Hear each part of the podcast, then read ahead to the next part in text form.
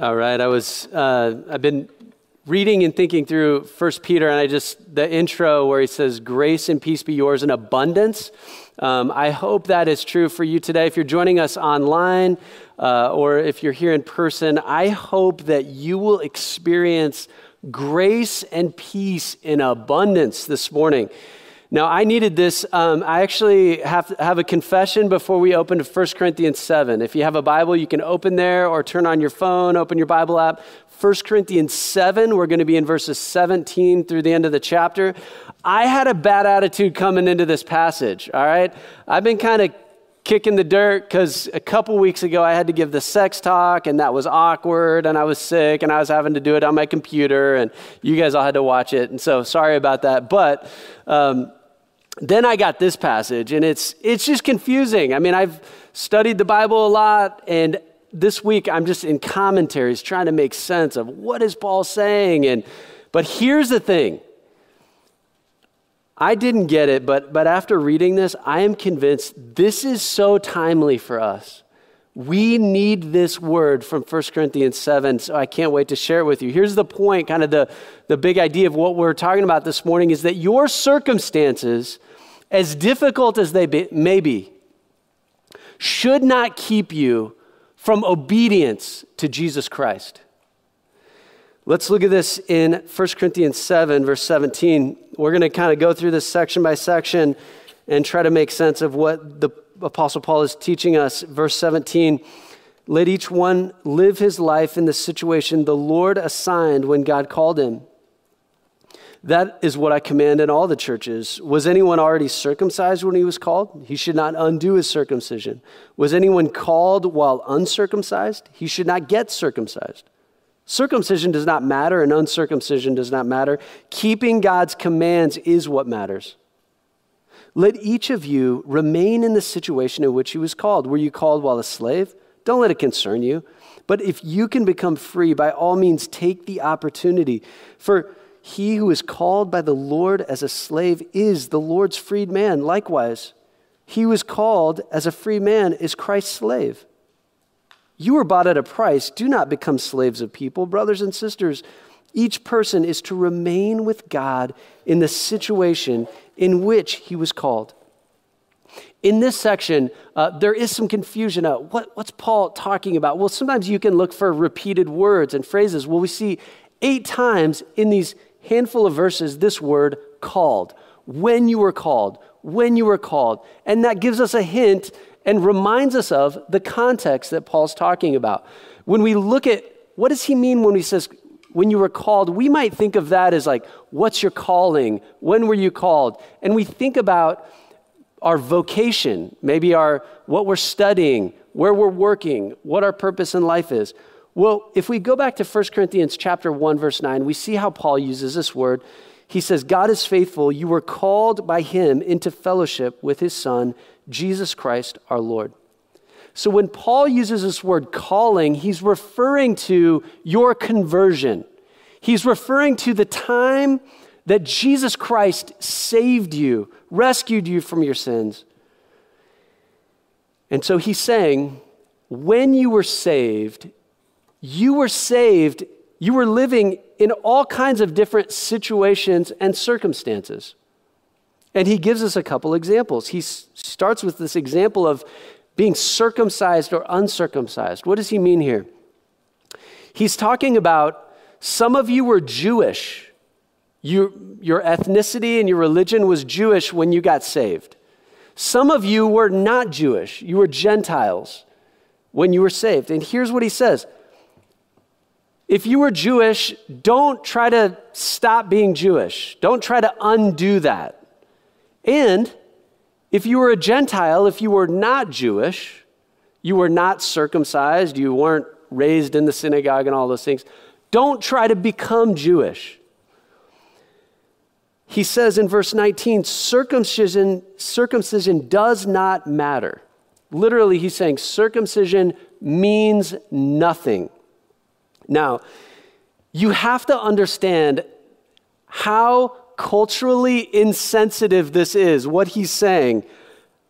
what a highly controversial thing for Paul to say this, this because in the first century, to a Jew, being Jewish was all that mattered. I mean, they had a whole big chunk of the Bible to prove how important their Judaism is, how important circumcision was. And so Paul is saying here your relationship with Jesus Christ makes your religious background, your ethnicity mean nothing at all. Now, think about our culture and how we think through cultural distinctives. Uh, for us, you know, that almost means everything to us. It's, it's what groups us together. For some people, it's like, you know, black, brown, white, ethnic, you know, your, your ethnicity tends to matter a lot to your identity and define who you are. But Paul's saying, don't worry about cultural, religious, and racial distinctives. What matters is following Jesus Christ. So, when you think about Veritas Church, uh, in our membership class, we don't talk about political affiliation. We actually don't care who you voted for. Uh, we don't give an American history quiz and make sure you believe all the right things about our history and whatever.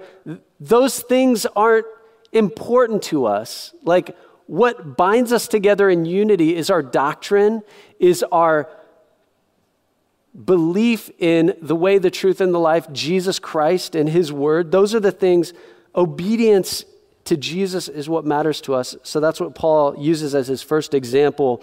The second example he gives in this passage is about slave and free.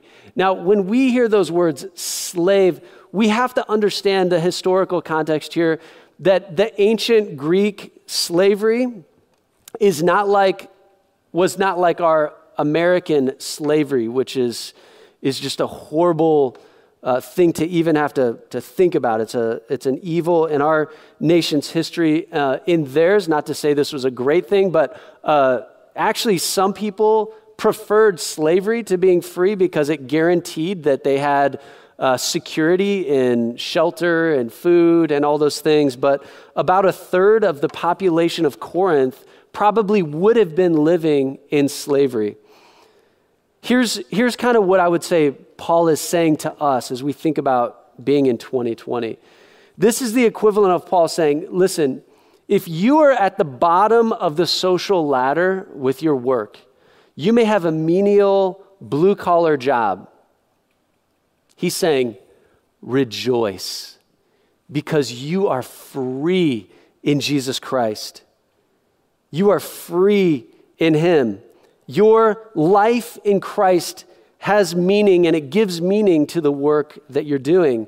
Conversely, if you became a Christian and you were like a rich, powerful person, you have a prestigious job, he says to you, hey, remember to be humble because you're the Lord's slave. Like, what defines your existence as a human is not the things that the world looks at. It's your relationship with Jesus Christ. It's not your religious status, your ethnicity, employment status, marital status, gender, these ex- external things that give people in the world their identity. Those things mean nothing to someone who's in Jesus. So he's saying to us don't worry so much about changing your circumstances don't worry about leaving your culture, your job.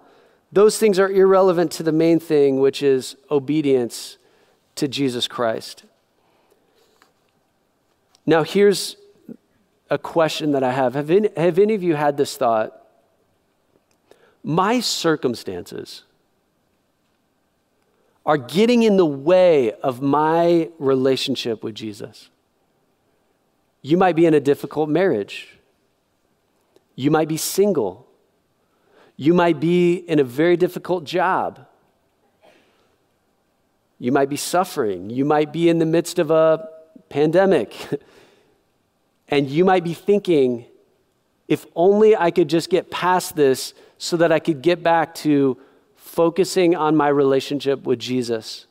Here's what Paul would say to us, verse 17 Live your life in the situation the Lord assigned to you. And again in verse 24, remain with God in the situation in which you were called. Recognize that it might be God's providence that you are in the circumstances you find yourself in. And focus on growing in your relationship with Jesus Christ. So many things you can't control, but you can control your passion and your devotion to Jesus Christ. Okay, but that begs the question when is it okay to try to change our circumstances? Well, he goes into verse 25. He uses this example. We're going to read verses 25 through 28. He says, So now about virgins, I have no command from the Lord, but I do give an opinion as one who by the Lord's mercy is faithful. Because of the present distress, I think that it's good for a man to remain as he is. Okay, are you bound to a wife? Do not seek to be released. Are you released from a wife? Do not seek a wife. However, if you do get married, you have not sinned. And if a virgin marries, she has not sinned. But such people will have trouble in this life, and I'm trying to spare you. Now, in this example, he talks about now about virgins. What, what is he referring to here? Likely, this is an, an engaged person, someone who's not yet married but is in an engagement relationship. Now, it could also just mean someone who's single or unmarried. All right, for whatever reason, single or unmarried. He says to this demographic, you have the freedom to choose what to do. You have the freedom to choose what to do. Get married or not. Verse 25, he says, I have no command from the Lord. Now, likely the Corinthians were making all these rules about whether or not some people should get married or have sex, as we began in verse 1, their question. And they're, they're throwing down all these rules. And he says, Listen, there's no command from the Lord on this, but he says, Listen, because of the present distress. Now, literally in the language, he's saying there's because of the stuff that's pressing in on you. I do have some pastoral advice for you. Now, that's very important to the context of what he's going to say because he, he's giving some pastoral advice to, to the church given the present distress. Now, we don't know exactly what's happening. We don't know if he, they're in the midst of a pandemic. We don't know. Chapter 11, verse 30, he talks about how people in the church are getting sick and even dying. That might be the distress. He might be talking about just the distress of being a marginalized minority in a culture, uh, uh, an oppressed, uh, persecuted Christian, right? Living kind of sort of going against the stream. We, we don't know exactly what the present distress is, but his advice is hey, who needs extra burdens given the situation we're in? And he says, because of that, I think maybe singleness could be a great option. Now, his advice as you continue to read goes back and forth. It gets really confusing. You're like, Paul, what is it? Get married, single. I don't He kind of goes back and forth a little confusing, but his reasoning for why is not confusing. I want you to see this in verse 29 through 35. This is what I mean. Okay, good. Tell us. Brothers and sisters, the time is limited.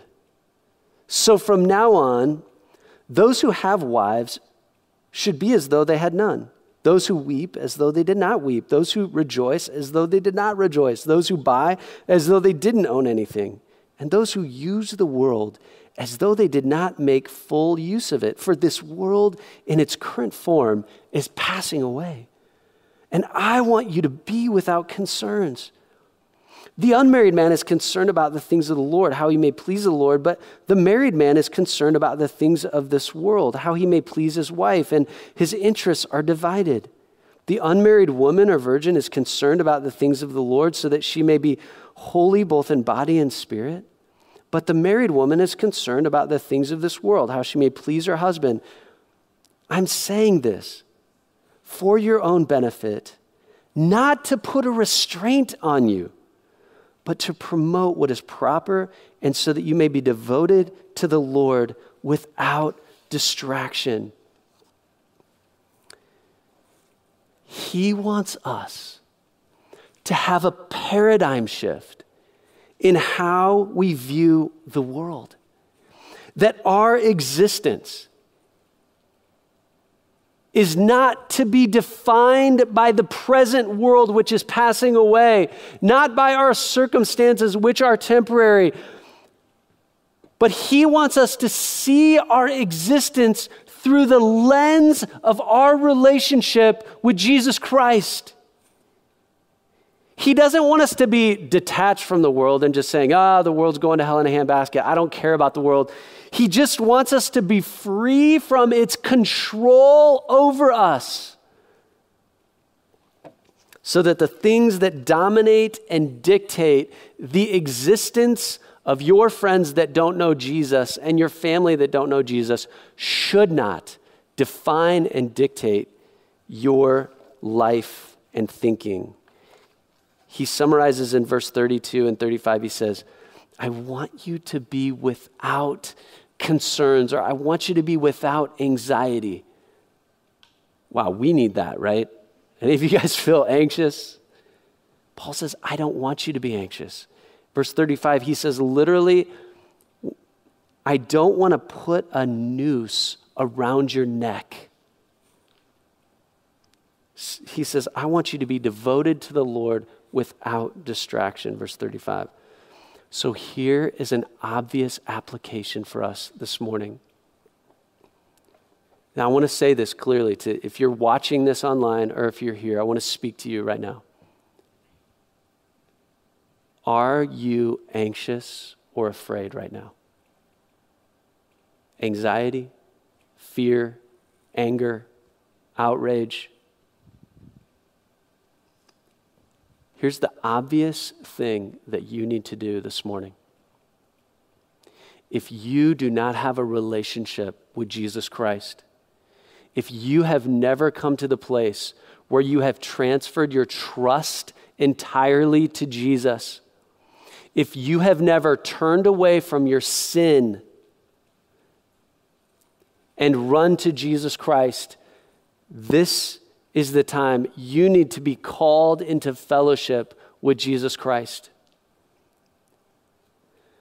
You need to transfer your trust to Jesus, who was crucified on a cross, was buried in a tomb, was raised to life, and gives you the hope of eternal life. All you have to do is turn away from your sin and trust Jesus Christ. Okay, that is the obvious application to this passage is trust in Jesus Christ. But number two, it's this don't let your mind and your soul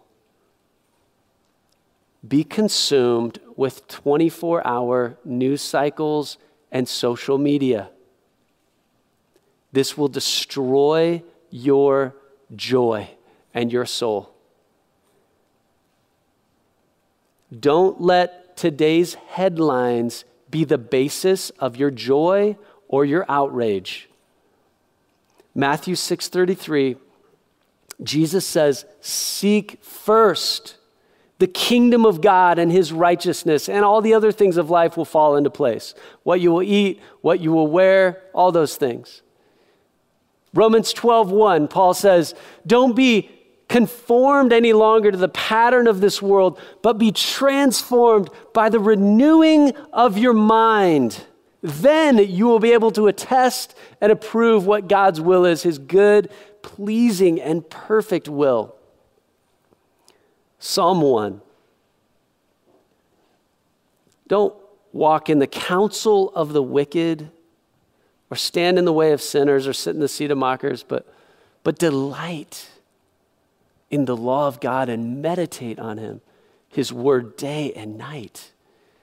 That's how you become a tree planted by streams of water that bears good fruit in season. I just want to ask if your life is a tree, what do your leaves look like right now? Are they green? Are you flourishing? Are you bearing the good fruit of the Holy Spirit of, of patience, love, joy, peace?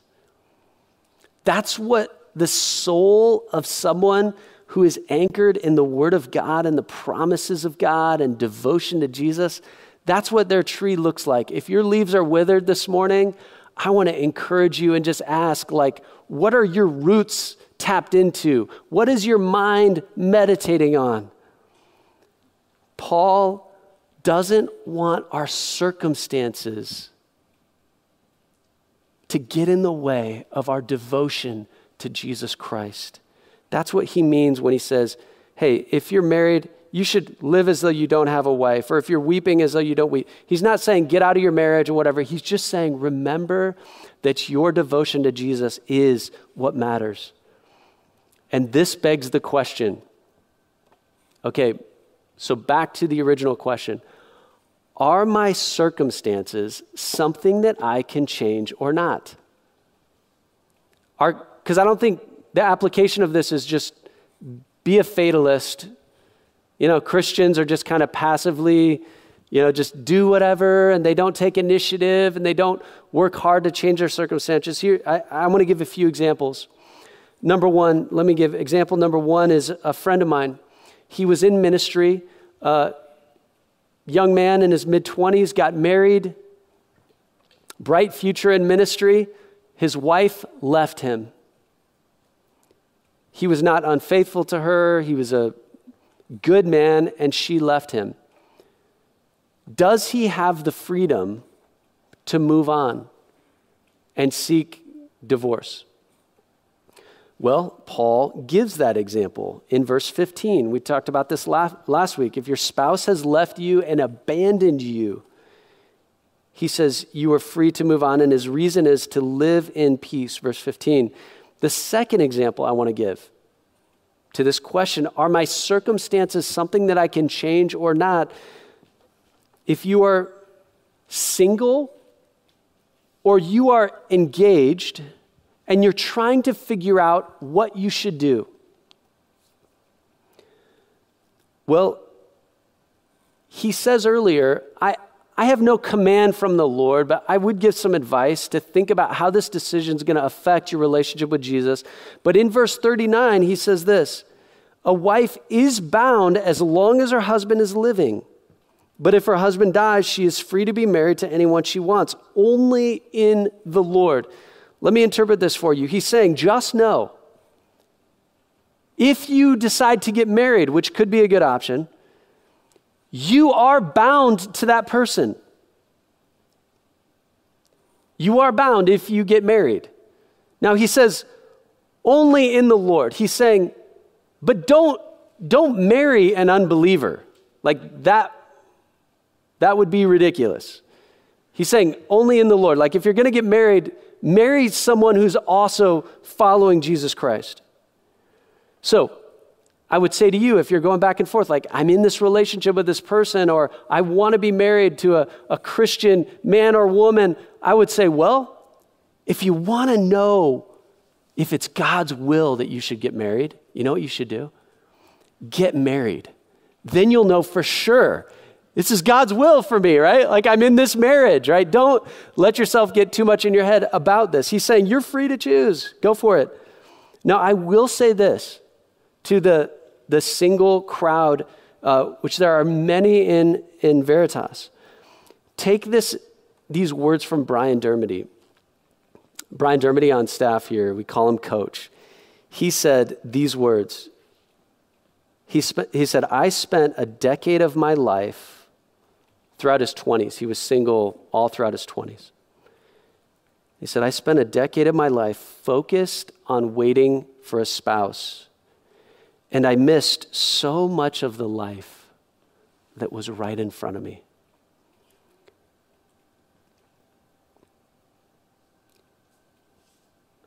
I think That's exactly what Paul's saying is don't let your circumstances keep you from devotion to Jesus Christ. And ironically, the woman that he was waiting for, she wasn't worried about waiting around from him. She jumped on and actually Carrie Clement at the time helped plant Veritas Church, right? And she was single all through her 20s, right? And she just went about the work of Jesus and then boom, her and Brian ended up getting married in their 30s. Beautiful thing. And the point there is don't let your current circumstances keep you from really pressing into Jesus. Now, let me give a third example to answer this question Are my circumstances something I can change or not? Verse 27 If you are in a hard marriage, a difficult marriage with an unbeliever, and they are willing to stay in the marriage, his advice to you is verse 27 do not seek to be released, be faithful. I want to end with a story. The story actually starts with some of the worst dating advice that I've ever heard a pastor give. This young woman um, in her mid 20s came to this pastor and asked his advice on dating and purity. And, um, you know, this, this woman was in a relationship with someone who didn't know Jesus was kind of asking the pastor's advice on purity, what this looks like. And I think the pastor said something to the effect of, well, you know, the more you save, the happier you'll be. What does that mean? I don't know, but, you know, and, you know, if you're married in your hearts, you know, you are already kind of committed. Just this like abstract bad advice, this pastor managed to blur the lines of right and wrong and help this young woman justify her decision to marry this unbelieving man, which led to 35 years of a very difficult marriage and situation. Going through seasons of depression and hardship, raising these two little girls, struggling to raise them in a Christian home, sort of fighting the current uh, of, a, of an unbelieving husband uh, who was willing to go to church and that, but, but himself did not believe. This, this mom was working hard to teach her daughters Luther's catechism and Bible verses, but but fighting the stream, the current of an unbelieving husband.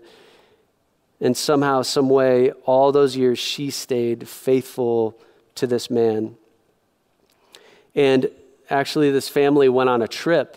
Uh, they went on a cruise, and on the airplane ride home, one of the daughters sat next to someone on a plane who told her about this church plant in Ames called Cornerstone. This is back in 94, 94, 95, somewhere in there. And the church had just started, and this person's like, oh, yeah, I go to this church. Well, this girl decided to start going to that church, showed up all by herself. Actually, she became a Christian and she started bringing her sister. And then she became a Christian, and both of these daughters ended up getting saved. Well, about 10 years later, in 2007, her husband, after praying for him for every single day for about 40 years, he came to know Jesus. And this family was saved. Well, this amazing, godly, faithful woman was my mother in law. And I am enjoying the fruit of her faithful life. A year ago, just this past week, she passed away. And she continues to disciple her husband through her journals that she wrote. And he sends us excerpts of these journals. It's the passion and love of a woman in difficult circumstances who is not using her circumstances as an excuse to not walk with Jesus.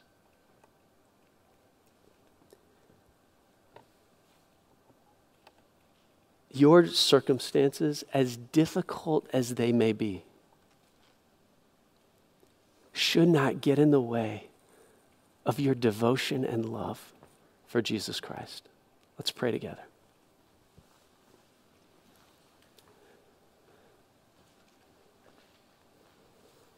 I just have a couple questions as we close for you to reflect on.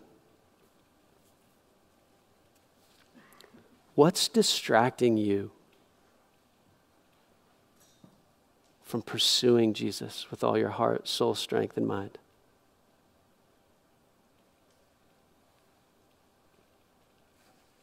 Just even now, you can just tell Jesus. Just tell him. Tell him what's distracting you. And confess it and repent of it and change it and ask for his help. Another question might be what excuses are you making for not obeying Jesus? Yes, singleness is hard. Yes, the marriage is hard. Yes, the parenting is hard. Yes, the pandemic is hard. Yes, the political climate is hard. But are those good excuses for not seeking Jesus? Those aren't just excuses, those are reasons to seek Jesus. And my prayer, Lord, is for everyone watching or listening that you would give them a vision of how beautiful you are. That your kingdom is like a buried treasure and we want to find it. Oh God, we want to find it and we long for your appearing. We pray in Jesus' name. Amen.